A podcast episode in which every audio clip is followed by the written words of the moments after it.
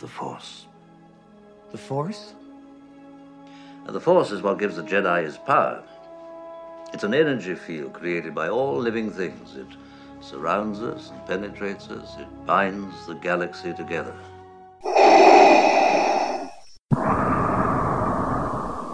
Hello there. Welcome back, everybody, to Death Star Dispatch, or welcome aboard if this is your first time tuning in. I'll show you the dark side. My name is Fred, your host, as always, and I am bringing on a friend of the show, Greg, but more notably known as Ion Cannon on Twitter. I first met Greg on Twitter where I saw him posting parts of his collection, and I was absolutely in love. He has an amazing display, so if you do not follow him on Twitter and you love to collect Star Wars, you cannot find a better account than his. As usual with every guest, I will have all of his links in the description below, so please consider following him on all his different social media accounts and his YouTube channel after you're done listening to this episode. Not only does he have the most impressive Star Wars collection, but he is also an Obi Wan Kenobi fanatic, a lover of Star Wars novels, and he is in fact a writing teacher himself. So, of course, tonight's main focus with Greg will be talking about Obi Wan Kenobi, his Star Wars collectibles, tips for brand new collectors, and, of course, a few personal Star Wars stories as well. With that being said, I am so excited to finally have gotten him on the show. So sit back, relax, and enjoy your stay on the Death Star. For those that don't know you, Obi Wan is your favorite character. Correct. You remember, was there like a moment where you were like, this is my guy? Or was it like a sequence of just built over time, seeing his impact in all the movies that made you decide, okay, Obi Wan is the coolest character in all all time? Uh, it's a great question. Um, so it definitely didn't happen like the moment I became a fan. I was a fan for a while. I had this very weird entry into fandom where I saw Empire Strikes Back and Return of the Jedi about three years before I ever saw A New Hope um, on you know VHS tapes off TV. Um, and so at that time, I didn't even understand who Obi Wan was. It was around the time of the prequels, and you know the selling point of Phantom Menace for a lot of us was like, of course, this is Anakin's origin, but you're going to see young Kenobi, and he featured in the trailers, and I, I really started to kind of click with him because he was the young, cool Jedi, um, and it, and you could already tell that Ewan was gonna just kill it um, in those movies. So uh, when I was I was let's see a sophomore in high school, I think when Phantom Menace came out. I think the math on that is right. And my friends and I saw the movie, we loved it. So it was that summer um, a bunch of us had a video camera and we were goofing around with the toy lightsabers. And we said, let's do a reenactment of that duel as best we can. And, you know, we were kind of straight edge kids, so we weren't drunk, but it would, we should have been because it was that kind of quality that we were managing. Um, and I was assigned Obi Wan. And I just, you know, from that moment on, it was like, oh well i got to buy myself a blue lightsaber because that's what i used in the movie and i, I should buy his action figure um, and then I would say maybe you know a little while after that, I actually uh, bought some trading cards and the Galaxy set. I think it's Galaxy Four. Um, there's a really cool mini set of six cards, and it's about the the myth cycle of of um, Anakin. And there's a card about Old Ben, and it talks about how the moment Old Ben disappears is this turning point in Vader's life.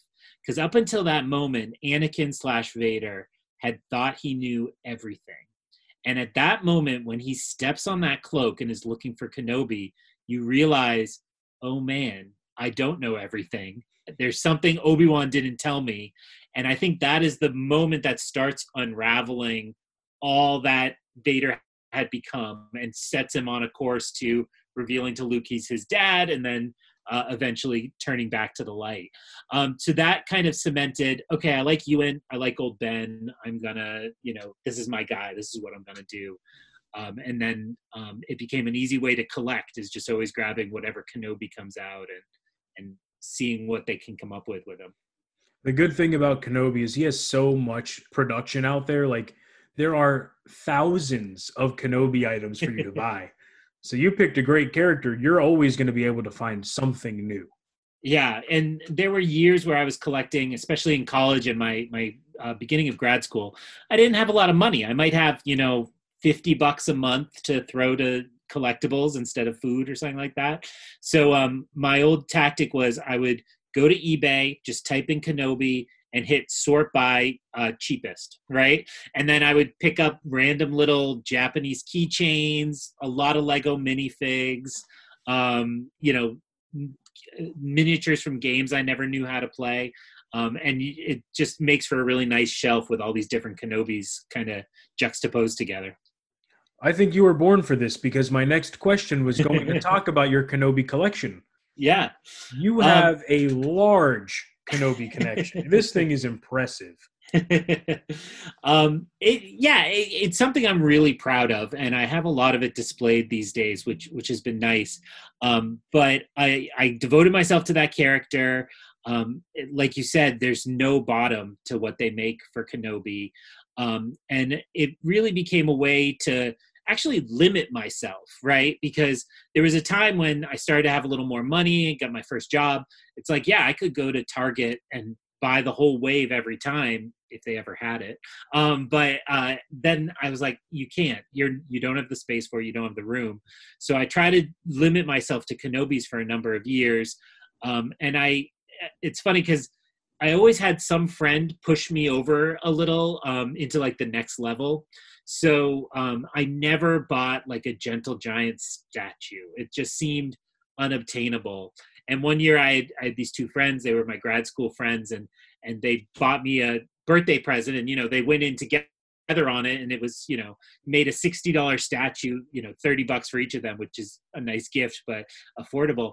And so then I was like, well, now I got to track down all these statues and add these to the mix, and and so on um, my first apartment with my wife, um, she gave me our back room, um, and I had uh, it was so cool to hang all the different Hasbro card backs next to each other. So you put a Phantom Menace next to a Power of the Force, and then the green and the orange and the you know the Clone Wars there, and and to get that mix on the wall was such a cool effect. Um, that was probably my favorite time I had to display them. I've given that up in my Star Wars room now to have more of my posters up um, but they're they're in a Rubbermaid tub ready to go as soon as I you know get a bigger house and I can spread them all out again. So I did not know that you had Kenobi collectibles not on display too. Because your Yeah. collection, I see it on Twitter, it just pops up on my feed all the time. and I love it. It is beautiful. I mean, you have so much good Kenobi stuff. Yeah. The fact that there's more is impressive. I mean, I I'm, I'm looking at the shelves now. The the black series are all on the shelves. So when I share those photos, you can see those clearly. But basically, all the carded figures are away. Um, everything else, I think, is out. Um, you know, maybe with a few little exceptions. But my favorite are the weird ones. Um, one of my favorites is I'm just going to grab it, even though this is an audio podcast. Um, Sam the Eagle from the Muppets, dressed as Obi Wan Kenobi with the correct lightsaber, uh, just ready to rock. I don't know why they picked Sam the Eagle, but he's awesome, and it's just such a weird Kenobi, and he's sitting next to an M&M dressed as uh, Kenobi, and uh, those uh, the Hallmark weird little itty bitty uh, things. So um, I I recommend it to all collectors. Like if you have a character you love, just kind of get weird things next to each other, and that tends to be what people are drawn to when they come here um, and see my room. This reminds me, you remind me of a young Steve Sansweet because, you know, he loves all that weird, minuscule stuff. yeah, Um, that that's something I could never really get into. I have a few of them, like the M&M things you were talking about. yeah. I have those too. Yeah, Um, those were huge uh, around Revenge were. of the Sith, I think. or- yes. Yeah. Yeah. that's why I have them. Back then, I was getting so much Revenge of the Sith stuff, Yeah. and you know, the older I got, the more I bought all that kinds of stuff. Um, Sure. But that was really the only thing that I bought. So, seeing people that really like all these weird stuff, like Muppet Star Wars and you know Japanese knockoffs, I think I think they're really great. I might not buy them myself, but seeing people you know be passionate about those, I find fascinating. Mhm.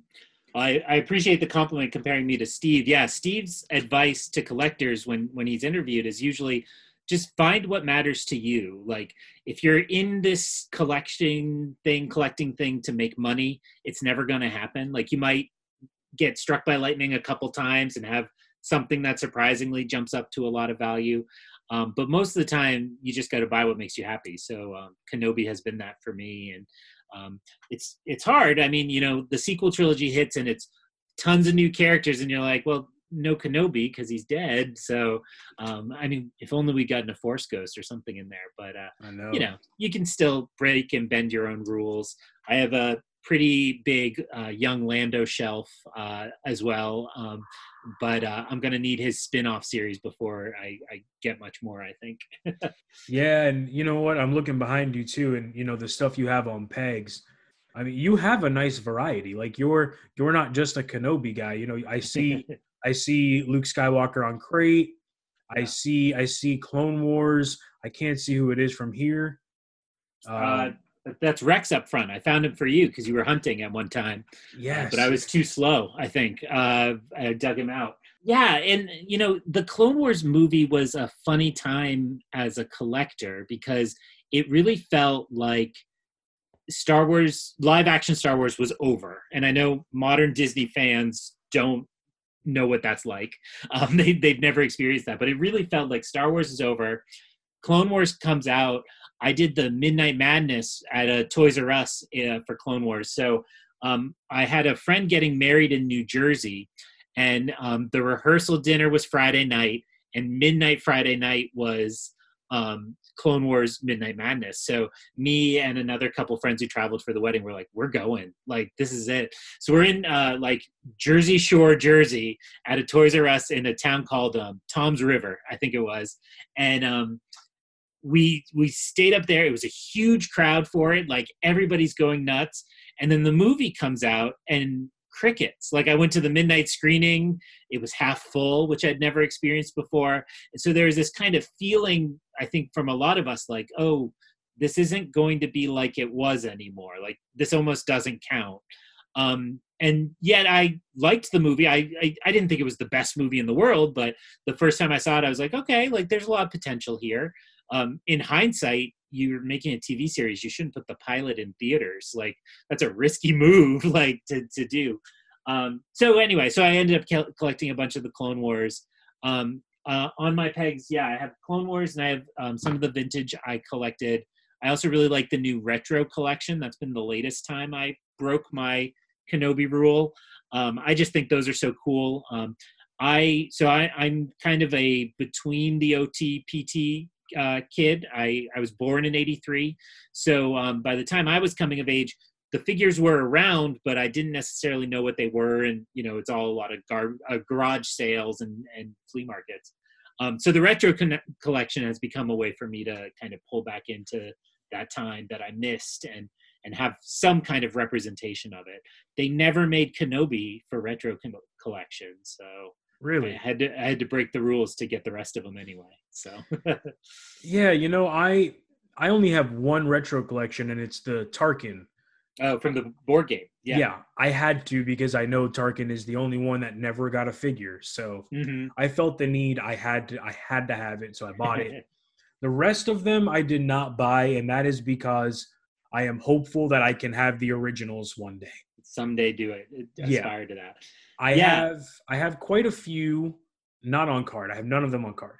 I. Um, but I do have I do have quite a few, and the reason I want the originals instead of the retros, even if they're beat up, you have someone's childhood yeah. who you know went through Star Wars as it came out originally in '77, and they got these toys in '78, and they waited almost a whole year to get Mm. these toys, and they finally arrive, and they played with them, and you know they really kids loved these toys, Yeah. and to have someone's childhood memories in my personal collection, even if I don't know the person, it doesn't matter Sure.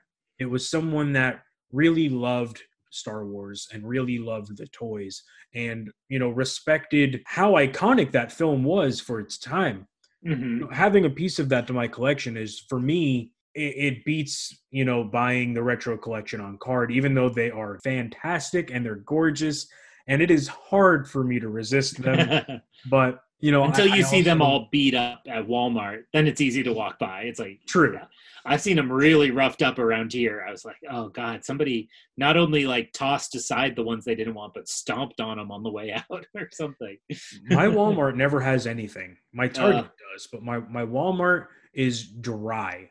Okay, I, Like- I've Ugh. there's a we have a Walmart on like a major highway, and that one is always dry. But I have a little secret one that you know if I hit before the weekend, most weeks I can usually find a thing or two, um, and not in the worst shape in the world. But um, it's it is it, it's harder than Target.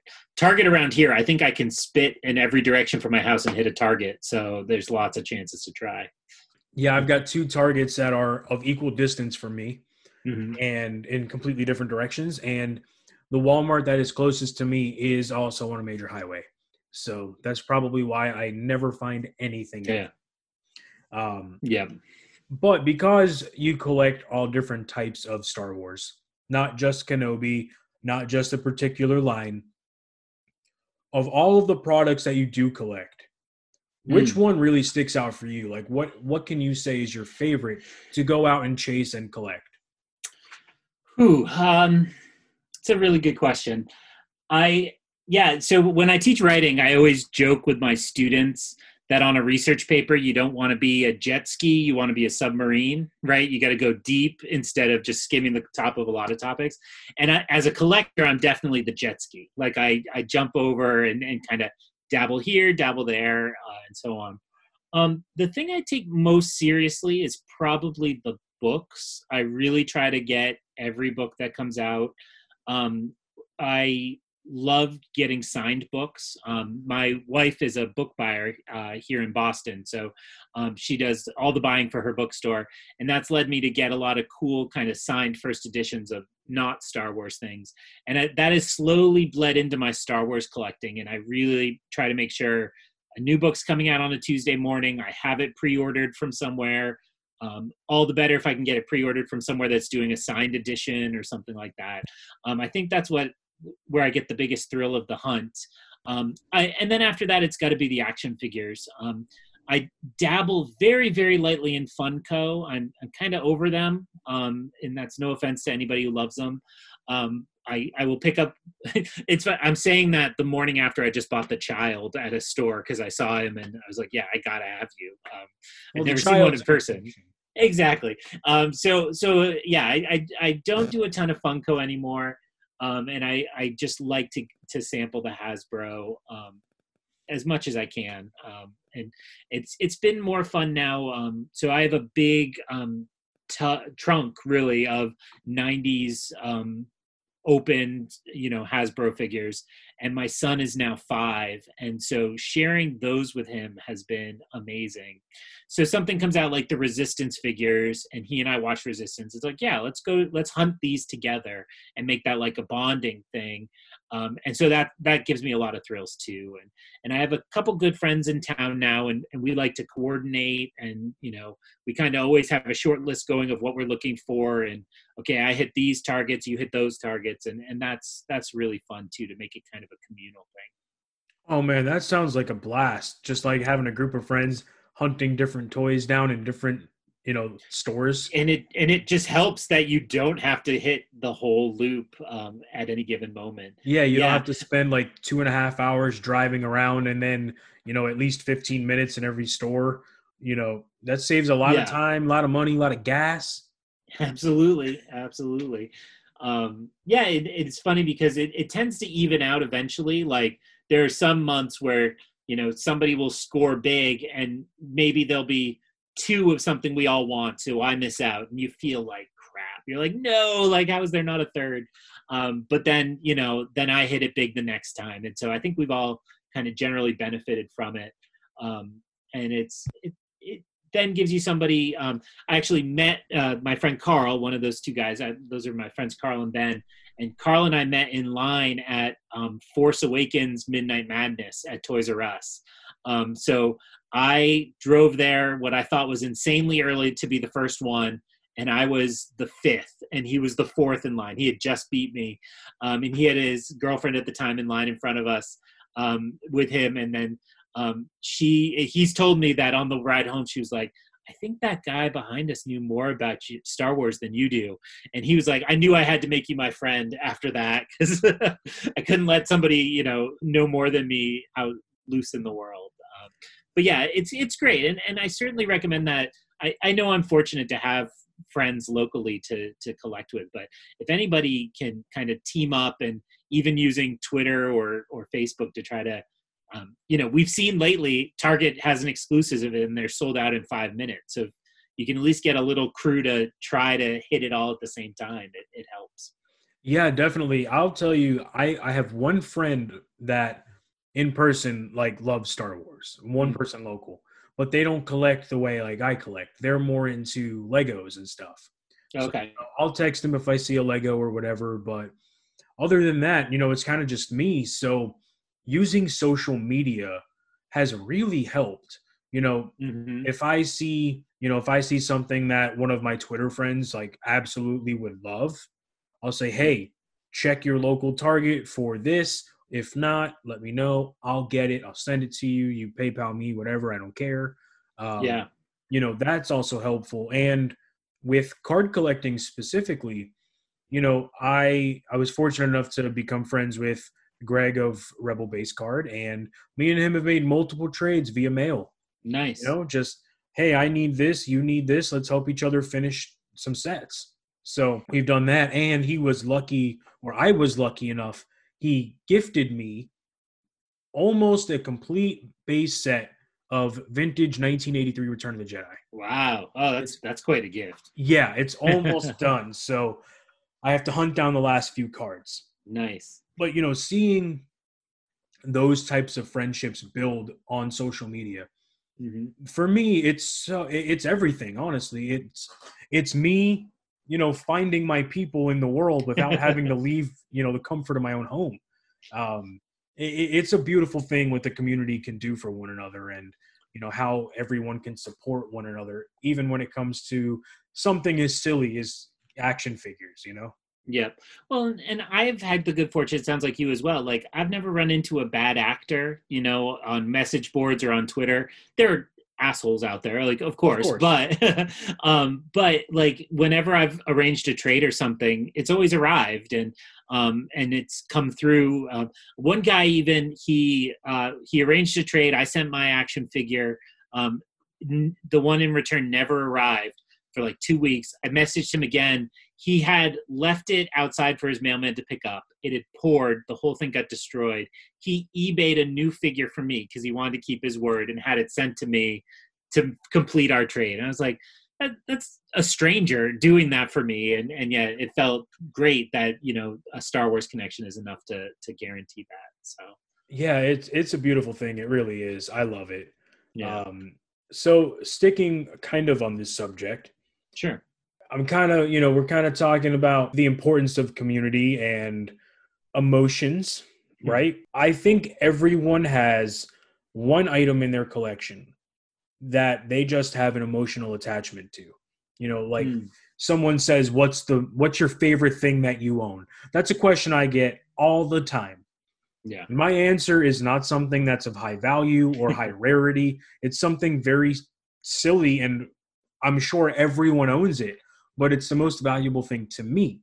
And I hmm. want to know do you have one of those items? And if so, tell me what the item is. It is. And and I will say, as I've aged as a collector, those are the types of things that matter so much more to me. Um, those are the things I make sure I display and I get out. Um, versus, you know, the last Black Series wave is cool, but yeah, nobody cares uh, about it emotionally or what have you. Um, I'm stuck between two. Let me tell you about one, and then we can decide if we want to do the second one. So, you know, tell um, me both. Tell me both of them. Sure. Um, so, one that is, I think, as far as I know, truly worthless. Um, I don't think I could sell this on eBay if I had a chance. So, um, I got into Star Wars probably around when I was in fifth grade. Um, special editions came out when I was in seventh grade. I think the math on all these works out right. Um, and so around fifth grade, I had a group of friends. They all liked Star Wars. I slowly got into it. I saw the movies. I that was also when Power of the Force started coming out, so I got some of those figures, and and probably when I started as a collector. Um, and so around that time, I had um, a great aunt who um, you know was my grandmother's sister and they were very far apart in age so she was more the age of my mom than than my grandma and um, she kind of noticed some family gathering that I was playing with action figures or, or just talking about Star Wars a lot. And she had sons who were um, adults at that point who had been prime age Star Wars fans. And she had, a, you know, a million old action figures at her house. So if there was a family gathering there, she'd let me play with the, the little box of them. Um, and it was, I think, around the time I was in sixth grade is when my parents started to kind of have a rocky time in their marriage. Um, they stuck it out till I was in college, at which point we were all like, just leave, like just end it. Like we're we're all done with this. Um, but you know, my great aunt, um, you know, saw me and could tell that things at home were probably not the best for me right now, and so she remembered that. And so at Christmas, I had a big gathering with a different part of that side of the family. She wasn't there, um, but I was at my grandmother's house, and my grandmother said, "Oh, and your aunt Dawn sent you something." What? Like, why would Aunt Dawn send me something? Like, who am I? She's always very nice, but I see her like twice a year. Why she sent me a present? Um, and what she had done is um, in her son's room when they were growing up, they had the original 1977 wallpaper, the classic printed um, design. Um, if if your listeners were at Celebration think Orlando, Steve Sansweet put together like the Dream 1978 children's bedroom, and that wallpaper was up in that that room, if you can picture it. And so she took two squares of the wallpaper, which would be so that each panel, this the two panels would be to the left and right of each other and above and below each other. Um, and she cut them out of the roll she had saved. She put them in a frame. She she set them up na- nicely, and just out of nowhere this was a beautiful christmas present. And they i hung them up in my my room immediately. Um, they are still hanging here in my star wars room. Um, I, I don't think they made it to my dorm room in college but i think every other room they've always been up. And so to me that was like something really special because she saw that i was going through a tough time. And um, she unfortunately passed away oh probably about five or six years ago now and um, it was like that was all i could think about is this one time she knew a kid was suffering and made sure even though we weren't that close family to, to to take care of me. So um so i you know when she passed i sent a nice note to her her sons and i was like your mom always meant a lot to me for this reason. And it turned out each she had three boys. Each of them had gotten a set two so in all of our adult homes, the four of us have these cool uh, wallpaper squares, um, and and they mentioned it in her eulogy that I'd shared this memory, and they shared it all. So it was it was really beautiful. So I, I don't think I'll ever have a Star Wars room that doesn't have that um, up in it. Um, I think that might be like the most genuine, heartfelt story I've ever heard. like that that that is the most thoughtful, like incredible Star Wars gift like I, I don't even know what words to find. Like that was awesome. I I, I, I don't know how to top that now. I definitely can't top that, but um thank you for flash sharing them to that. you. There they are. Ah, yes. Again, not good for your audio medium, but they are hanging there. Yes, I see them. And yeah, that is the wallpaper that Steve did set up. And Yeah. that is a cool that was a cool looking setup that he had too. That was it, it, it was very cool, especially like I said, somebody who could never have had that bedroom. It's like, yeah, that would have been the dream as a Yeah. part of that. um so what was your what was your second one? Because I know you said you have two. Yeah. So um uh around the time this one is actually already I don't think my wallpaper has made my Twitter yet, but my uh often in the background of my Twitter photos of my collection is my R2D2 Pepsi cooler, um, which has become this crazy like biography of a fan item for me. So um so my uh parents uh when I was little I grew up in a town in New Hampshire. Um, there's one stoplight it blinks it doesn't even freeze it's just a, a blinker um, and there's about a thousand people. And growing up my parents ran that the market in that small town. Um, they bought it maybe four or five years before i was born. And my dad poured his life into that market, um, and it was always on the verge of collapse. This is kind of in New Hampshire, that was when supermarkets had appeared and people were willing to drive further for groceries. So the local grocer didn't mean all that much uh, anymore. Um, and it was, you know, like I said, the, the profit margins were razor thin. He worked 60 hours a week. It, it nearly killed him at one point because he had a heart attack um, just from anxiety and stress. Um, and so he uh, he always supported me as a kid, but was not around much. Even I mean, the stores a mile away. He was a, in town, but but not that far, not often at our house. Um, and so uh, I think around '96, um, he had a giant Pepsi soda cooler at the front of the the market, and in the middle of the winter, it sprung a leak. And it leaked in the back, and it leaked in such a way that he didn't spot it for a long time until actually the wood had rotted so much that it settled in. And once the kind of cooler shifted, he was like, oh God, there's a serious problem here. So he moved out the cooler and explored it, got carpenters to come look at it. And it turned out this faulty Pepsi cooler had cost about $3,000 worth of damage to the floor.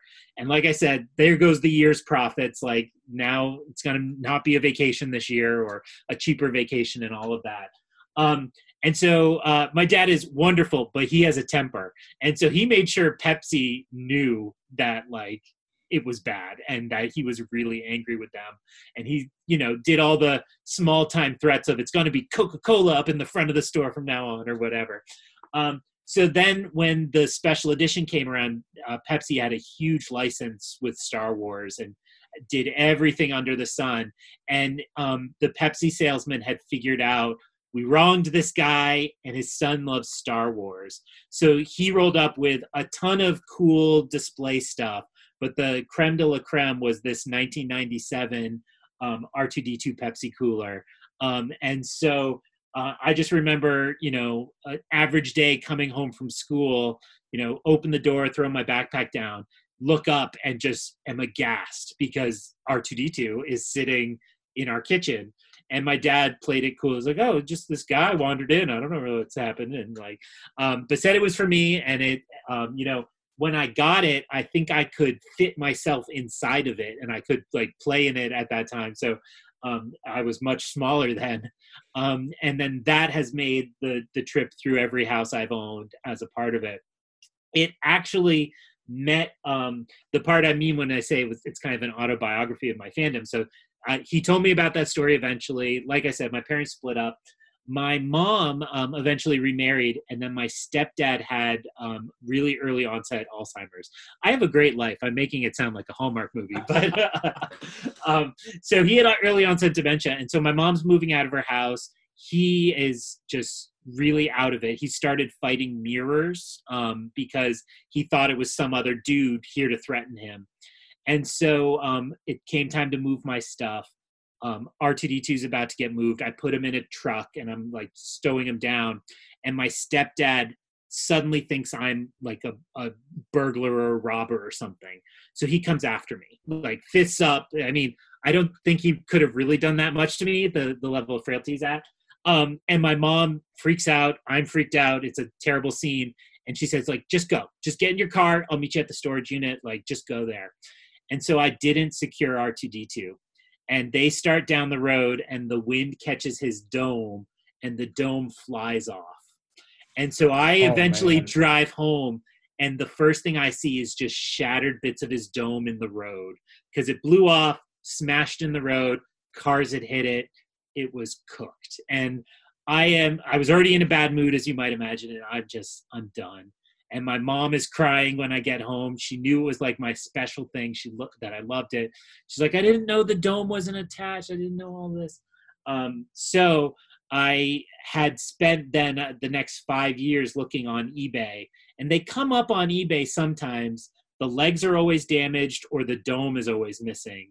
Um, and finally, I found there was a woman in California who had one with a leg missing, and she had had it up on eBay for a long time and I sent her a message. I was like, look, I, I understand you're trying to sell the whole thing. Can I just buy the dome? Like I have one. It it broke. I just want the dome if you could.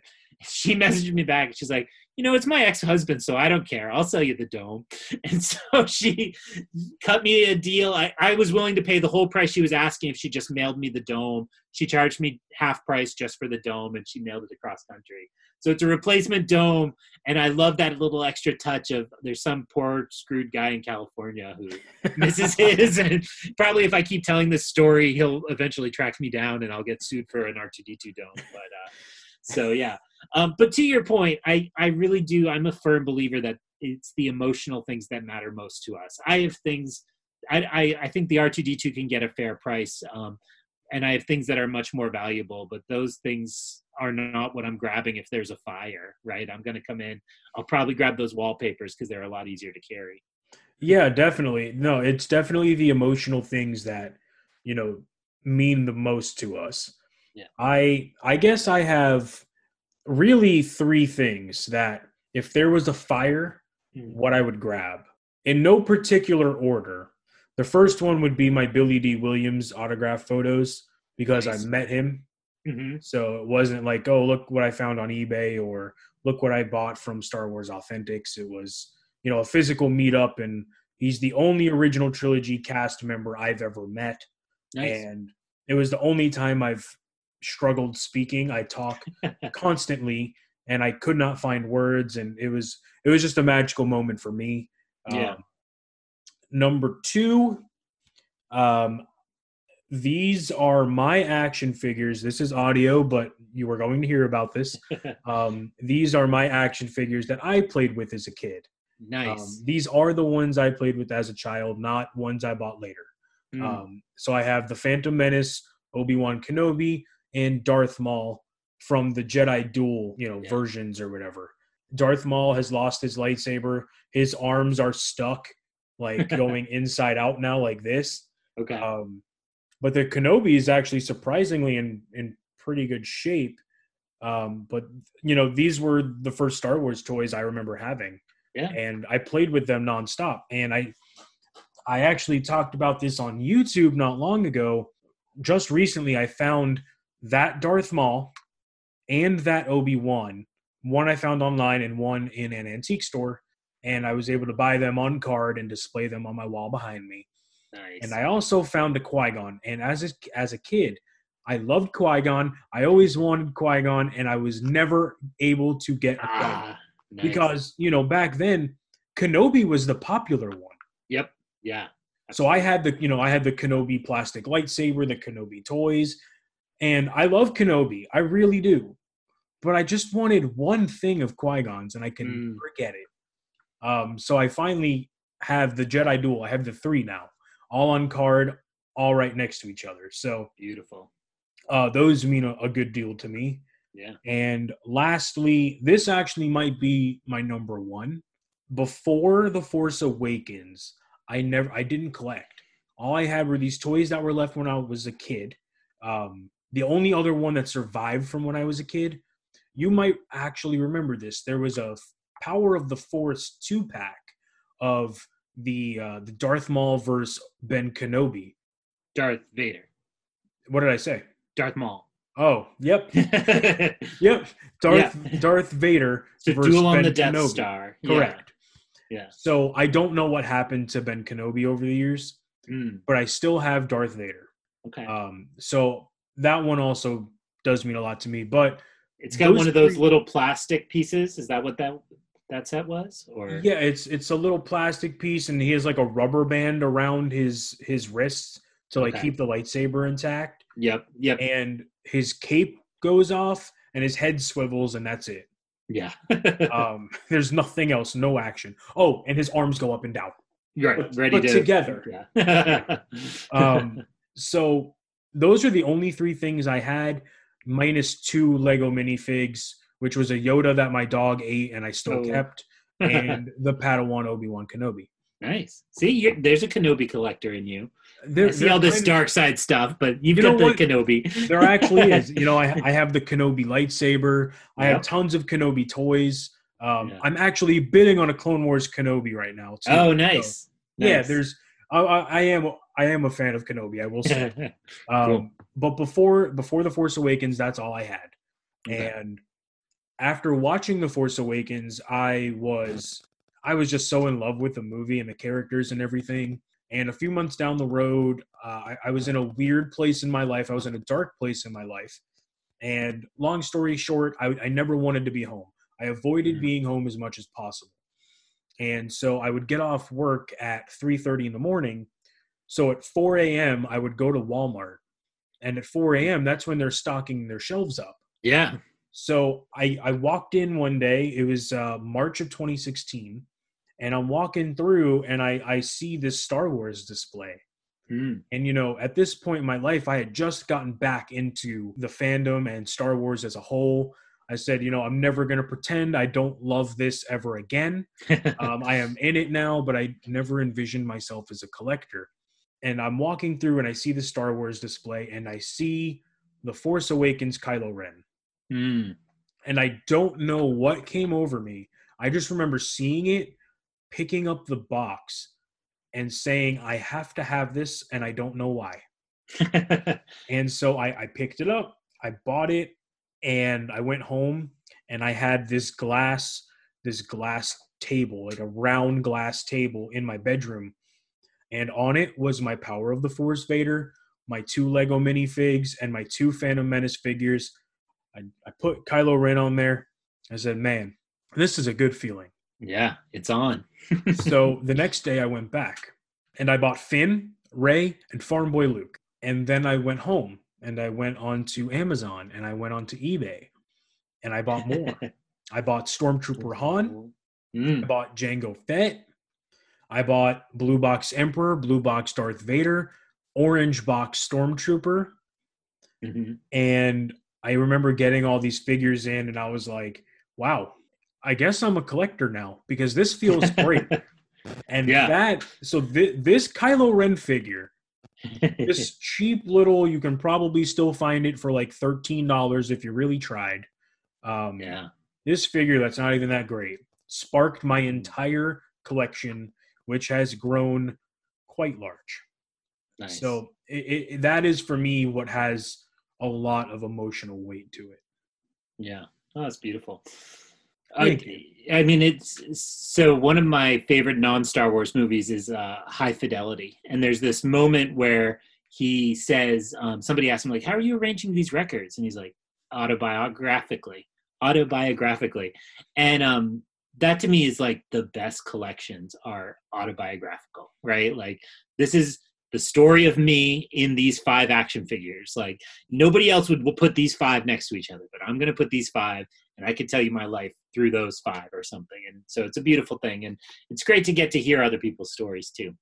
Absolutely. And you know, again, it's one of the main reasons I I joined Star Wars Twitter and started making YouTube content and eventually why I started doing this podcast now. This podcast is basically just to hear other people's stories and I think it's Mm. fascinating and I think it really shows the individuality of every single fan out there. And I I think it's Yeah. important to show that and put it on display and show like, hey, you might be a Kenobi guy and I might be a Vader guy and they might be sworn enemies, but at the end of the day, we're the same. We like the same things. Yeah. You know, we both respect, you know, different aspects of Star Wars, but Star Wars as a whole. We Mhm. you know, we respect that and we cherish it. And we have different memories, but they all mean essentially the same thing to us, which is, you know, this this franchise is our life. It's not just a hobby. Like I always say, Star Wars isn't a hobby; it's a lifestyle.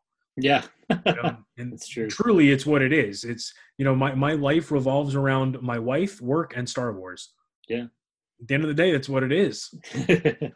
Um, so sticking with the collecting trail, yeah. your your display is 10 out of 10 I, I love the way it all looks oh, thank you.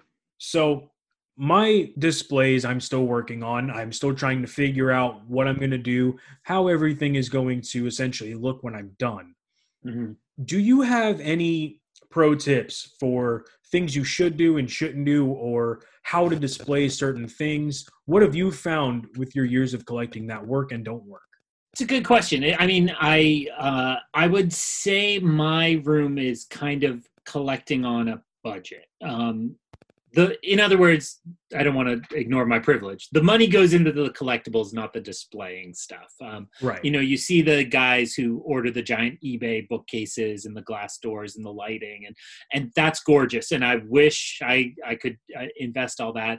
I just don't have the time, and I I don't. Um, you know, want to invest in quite that way. I'd rather spend the money I do have on the collectibles or what have you. Um, so it's really been kind of a, a kind of trial and error of for how I display things, and I, I you know grow in a certain way, and I you know change it all up and, and do it again. Um, but a couple kind of principles, I guess, for how I, I organize my collection is I try to make sure all parts of it can be rotated. That is, I don't want to have a bookshelf that is the exact same display forever. I want to be able to swap out shelves to kind of put my creativity into rearranging things and organizing things. Um, if I move, that's when that happens the most. Uh, you know, um, my wife and I moved into this house about five years ago. We're probably looking at a move in another couple years, depending on if the world ever starts again. Um, so that'll be the next big reset.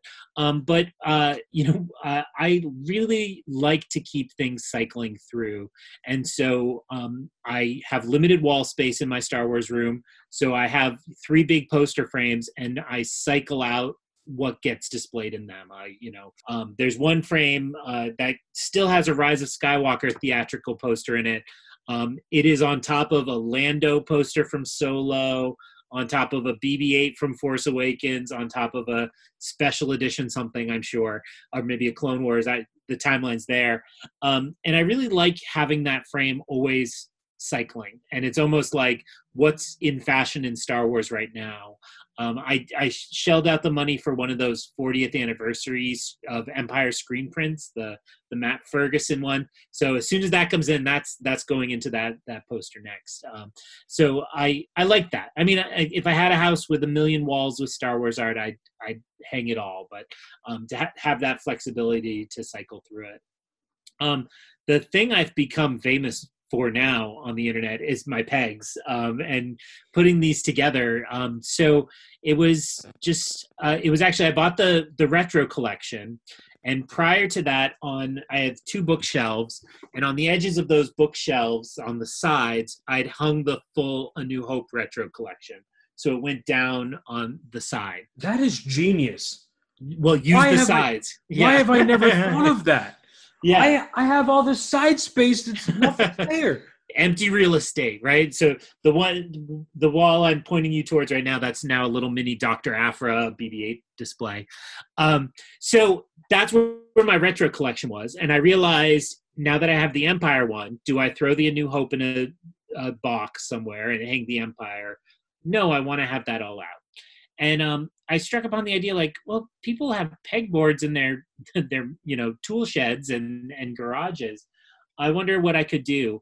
And um, I just went on Home Depot. I'm sure Lowe's and all the other chains have it. Um, and they had 18 inch by 18 inch um, pegboard panels, and they were six bucks. And so I bought those. The pegs were a dollar each. So roughly, I have two panels of them up now, and they are you know basically 10 bucks each, a little more with tax. Um, and that's become my new way to get a lot of my collectibles that have been hidden away in boxes or drawers up on the wall. And again, another way to cycle through. Um, when I set it up, the retro collections are on the top. Clone Wars had just wrapped up, so I was like, I got to get some of my old Clone Wars toys out to celebrate that again. Um, and then um, the bottom two pegs, um, I have a lot of the Ralph McQuarrie concept uh, figures from I'm I'm not always the best. I think that's Saga Legends is the where those are from. Um, and I'm like I've always loved those, and I haven't seen them in years. so so I got those out and I put them on the pegs. Um, that has been like the most fun I've had in my Star Wars room, um, and it was really easy to do, really cheap to do. Um, and I've gotten so many compliments and, and comments on it. Um, after I was on with uh, Greg uh, from Rebel Base Card, he pointed out how it recreates the store feeling, which it absolutely does. And so I had this great idea. So for each of those waves of figures that's up, I took the one that I loved the most, the one that I would have really been stoked to find, and I hid it at the back. So for me, I know I can come down here.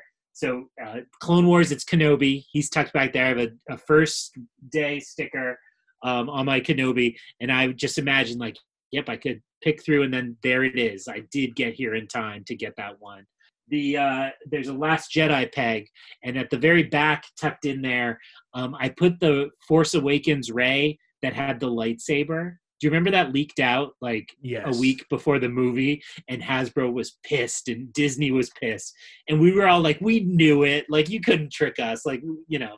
Um, so uh, that one is a special one too, and it kind of looks funny there because the card doesn't hang quite the same way as the Last Jedi ones. Um, but it's like, yeah, I I didn't get till after the movie came out, but I I like that kind of part of it. Um, the the one other thing that I I've tried two things recently, and so these would be tips to other people.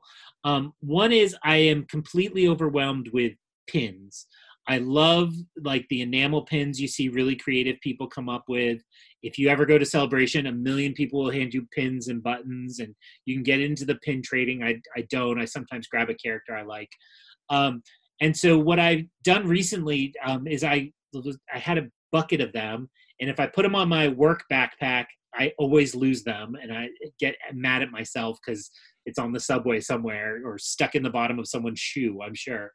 Um, so I went to uh, Joann Fabrics um, and was the youngest person shopping there by at least 30 years. I am. I am every Yeah. time I go there too. and usually the only guy too, uh, Yes. most of the time. Um, and I just found a five dollar um, Star Wars ribbon, um, and it's you know maybe two inches thick, and um, I just hung three strips. Uh, my Star Wars room has two windows, and so in between the windows, I hung three strips of that um, that Star Wars ribbon, and I got all my buttons out, and they're here safely if I'm sitting here at my Star Wars room table, I can look at them and kind of go through memories. I tried as best I could to do one for each of the three celebrations I've been to, but they're all kind of jumbled. This Um, is actually kind of crazy because I don't know what I got this on, but a long time ago, I f- I got a Star Wars ribbon, Oh, really? and I I think it's in my closet right now, and I just put it in there.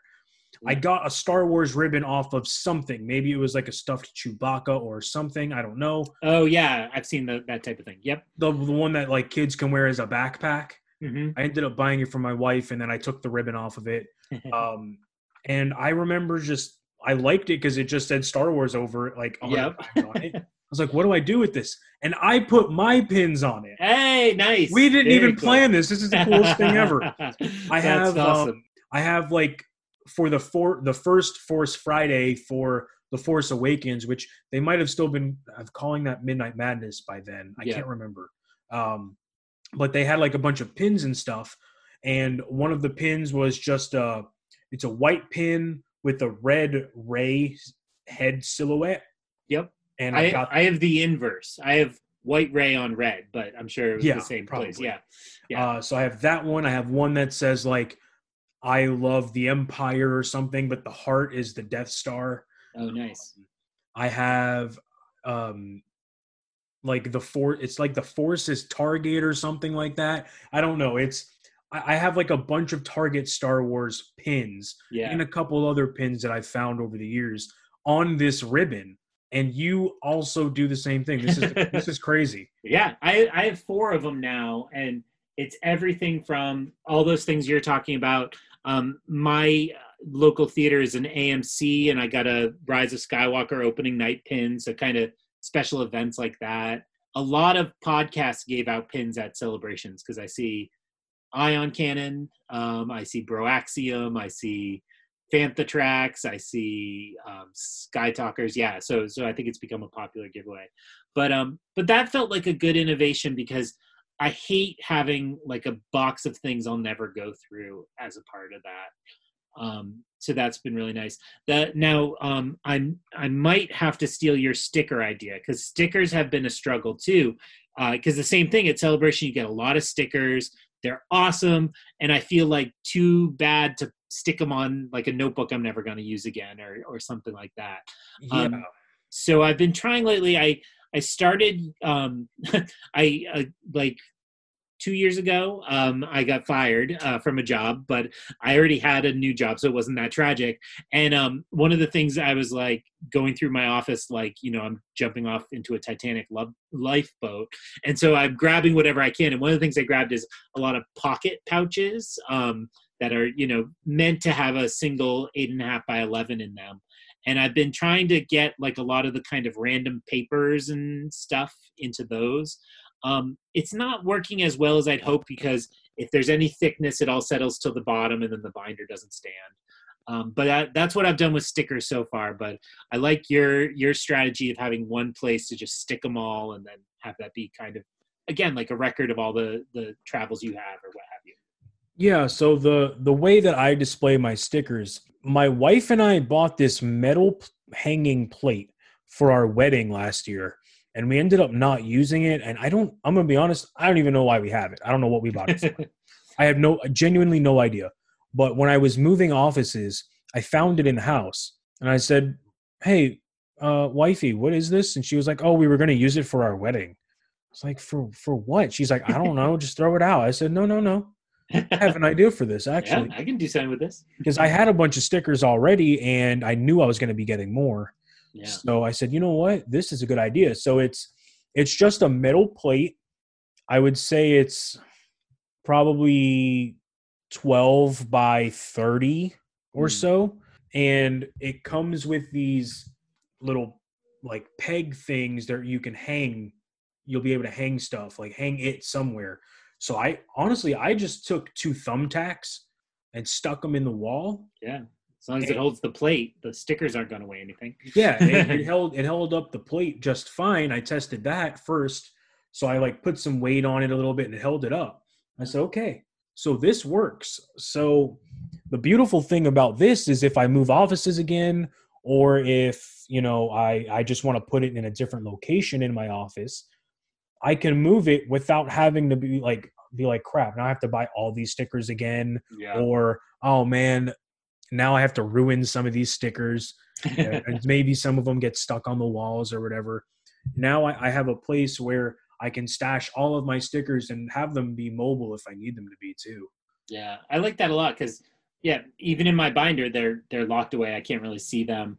Um, my friend on Twitter, uh, his name is Zen Kenobi. He does art, and I love his art, and I would buy a million T-shirts from him, but I can't. Um, I don't need any more Star Wars T-shirts, as I'm sure we're all at that stage.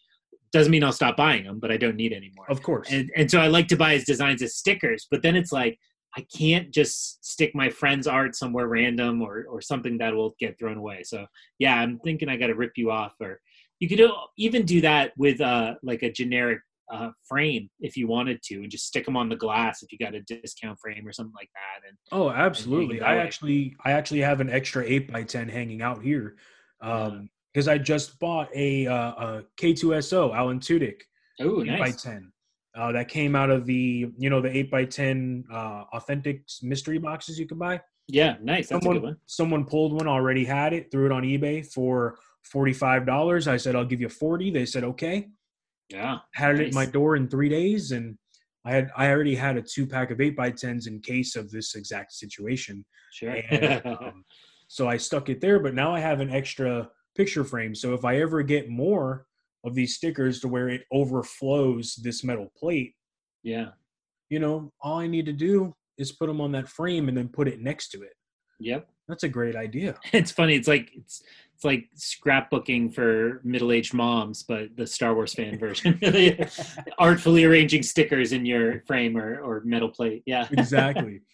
And Yeah. the- you know what? The reason I keep it right here next to me is, you know, this represents the Star Wars community for me. Yeah. And with how important the community is to me, and with how much, you know, different creators and even people that aren't creators, how everyone supports one another. You know, my desk is right here in this corner, and I want to keep the a reminder right next to me that the community is here. You know, it, it's what really makes it for me Yeah. having you- that just reminder right there all the time. It's um, uh, I'm the right age, so all my references are Simpsons. But it's the Maggie Simpson "Do It for Her," right? So Mr. Burns hangs, hangs the sign up that says "Don't forget you're here for life," and he hangs up pictures of Maggie to change it there. So so you've got your Maggie Simpsons on your wall. It's the community. Absolutely. That's that's beautiful. Well, and I think you know it sounds like you're the same way. You get so much free content from podcasters. I would love to buy everybody's T-shirt, but I don't need everybody's T-shirt. Stickers is a great way to do that, right? Throw somebody five bucks or join their Patreon for a couple months, give back a little bit to to what they they're doing, um, and then as, long as you have a way to display them, that's great. So yeah, Yeah, I, I think that like pins, stickers, and coffee mugs are probably all Mm. really good avenues. And I know for a fact I have sold more stickers than anything. Hmm. Um, stickers, and actually, my number two item would be hoodies oh okay, because people people just love a good hoodie. yeah, Um, yeah, And you know me, right now I don't have one on because it's very hot in here. yeah, But normally I, I keep my house on 67 year round nice. and I am always wearing a hoodie in my house. I like to be cold and comfortable. Mhm. I am a cool weather type of guy. Why I live in a warm weathered environment, I don't know. But um, this is, I guess, this is just where I ended up in the world. So uh, hoodies are also a pretty big uh, thing that people buy in terms of my stores. Mhm. But stickers are definitely number one. Stickers are a great way to where, hey, you know, two to eight dollars, you can buy something and you know slap it anywhere you want and support your favorite creators. And I think it's a great thing. Yeah, I've been trying more and more to to give back because I mean, especially since the pandemic started, uh, my life is podcasting. I I shared the other day. I think I'm subscribed to like 60 podcasts, not all Star Wars, but mostly Star Wars. And it's like, yeah, it, I owed these people something. I mean, everybody's doing it for free, but you you want to give back in some way, at least show that you appreciate the time they give you. So it's it's perfect. Well, it's it's a nice gesture to buy things, but in my point of view, the best thing that someone could give back to me Mhm. is their time. Yeah, them taking the time to actually listen to a podcast or watch a video or read an article you know that to me means the world i don't yeah, i don't want anything from someone financially i want someone's time. Nice. uh, time time is the most valuable asset in the world hands down. I know for me i live a hectic crazy lifestyle with a horrible work schedule and you know i i have to make make sure my wife doesn't want to divorce me. I have to i have to make sure the home is taken care of. I have to make sure the animals are taken care of. My full-time job and then of course i have my youtube channel and my podcast Hmm. i am on the go nonstop i don't sleep much and I, I do it for the love of star wars and for the love of what the community has done for me and this is almost a way of me giving back is by joining you know the creation side of it instead of being Yeah. only the consumer and if someone for me if one person clicks on a video or clicks on the podcast and they listened to it and they thoroughly enjoyed it. They got some fulfillment and joy out of it. To me that is the best thing anybody could give me. Nice. not even them enjoying it. They don't even have to enjoy it. The fact that they gave me a chance is also very special and i think a lot of us feel that way. So you know if someone is strapped for cash don't go buy 45 of my t-shirts. Don't go buy 800 of my stickers you know you don't have to buy anything. You Yeah. just listening helps me and feedback also helps a lot. On the youtube side if you are a supporter of youtube channels the likes and the comments are the biggest thing for a channel and of course clicking the subscribe button. All Mhm. free things. Doesn't cost you a thing. Doesn't really clutter your feed or anything like that. Yeah I've Exactly. believe that too. So th- that is very important for the youtube side and for the podcast side. Uh, you have reviews. You have the subscribe button Mhm. on that and word of mouth. Yep throw a tweet out. It's free a lot of people like just hearing what other people are listening to and we'll give it a try so absolutely agree on that one definitely and that's that's all people could ask for is hey if you enjoyed it, we appreciate it. Thank you for listening. Thank you for your time.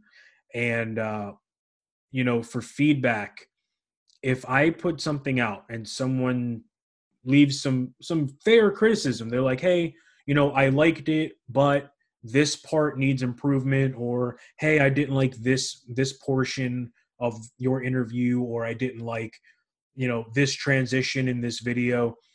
That's all critical to us. We, I could, I, I eh, eh, I tongue tied. I could only speak for myself here, but I take criticism very well. Where Sure. if someone doesn't like something I did, and they can give me a valid reason other than "haha, you're dumb," you know what I mean? Star Wars sucks. yeah. stupid, stupid Soilo Reylo fanboy Yeah. SJW POS. Okay, okay. Well, then you're just blocked, and I'm not worrying about you at all. right. But in all seriousness, you if you go to your favorite podcaster or YouTuber or um, fan site and you give them some honest criticism, say, hey, you know, I think that this doesn't really work, but if you did this to that, it could help. I'm all about that.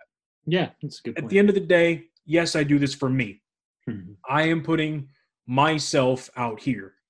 But at the same time, I want to make sure that I am giving the audience what they want as well. Yeah. So finding that happy medium, best way to do it, feedback and criticism. Nice.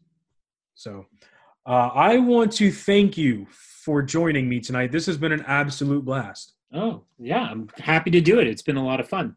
It has been. Uh, this is, you know, we have more in common than I initially thought.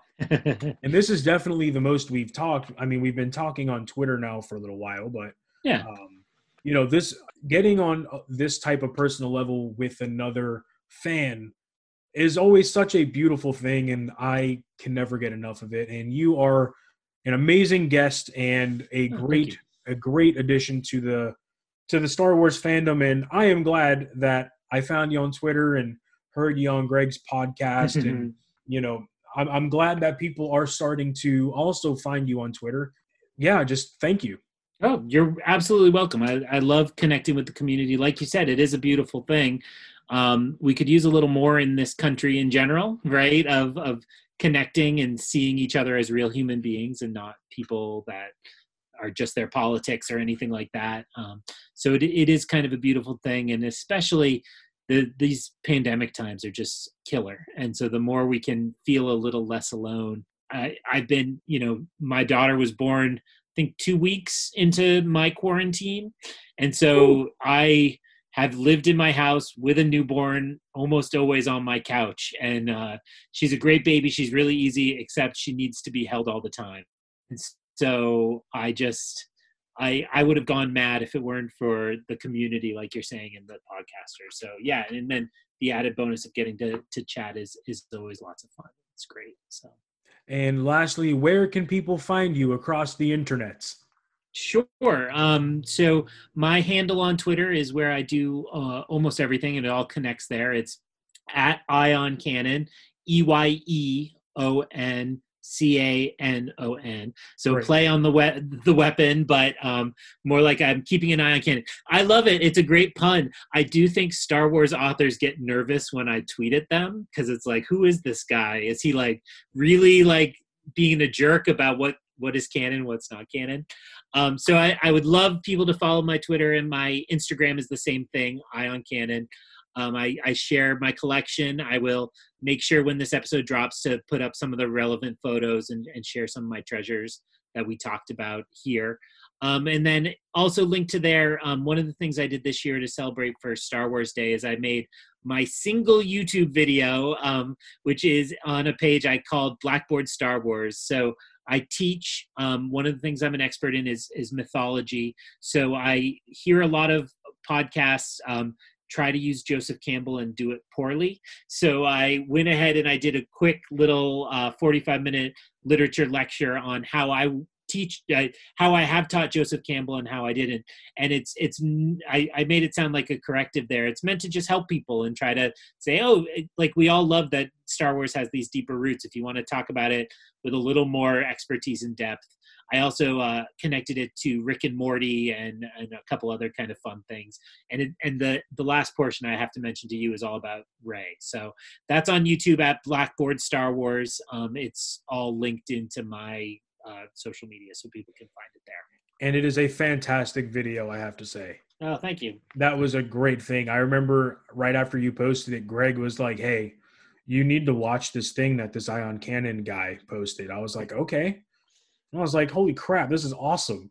like that that was very well done. And if you, you know, he's only posted the one video. I don't know if he'll ever post anything again, but I promise you that one video is worth your time.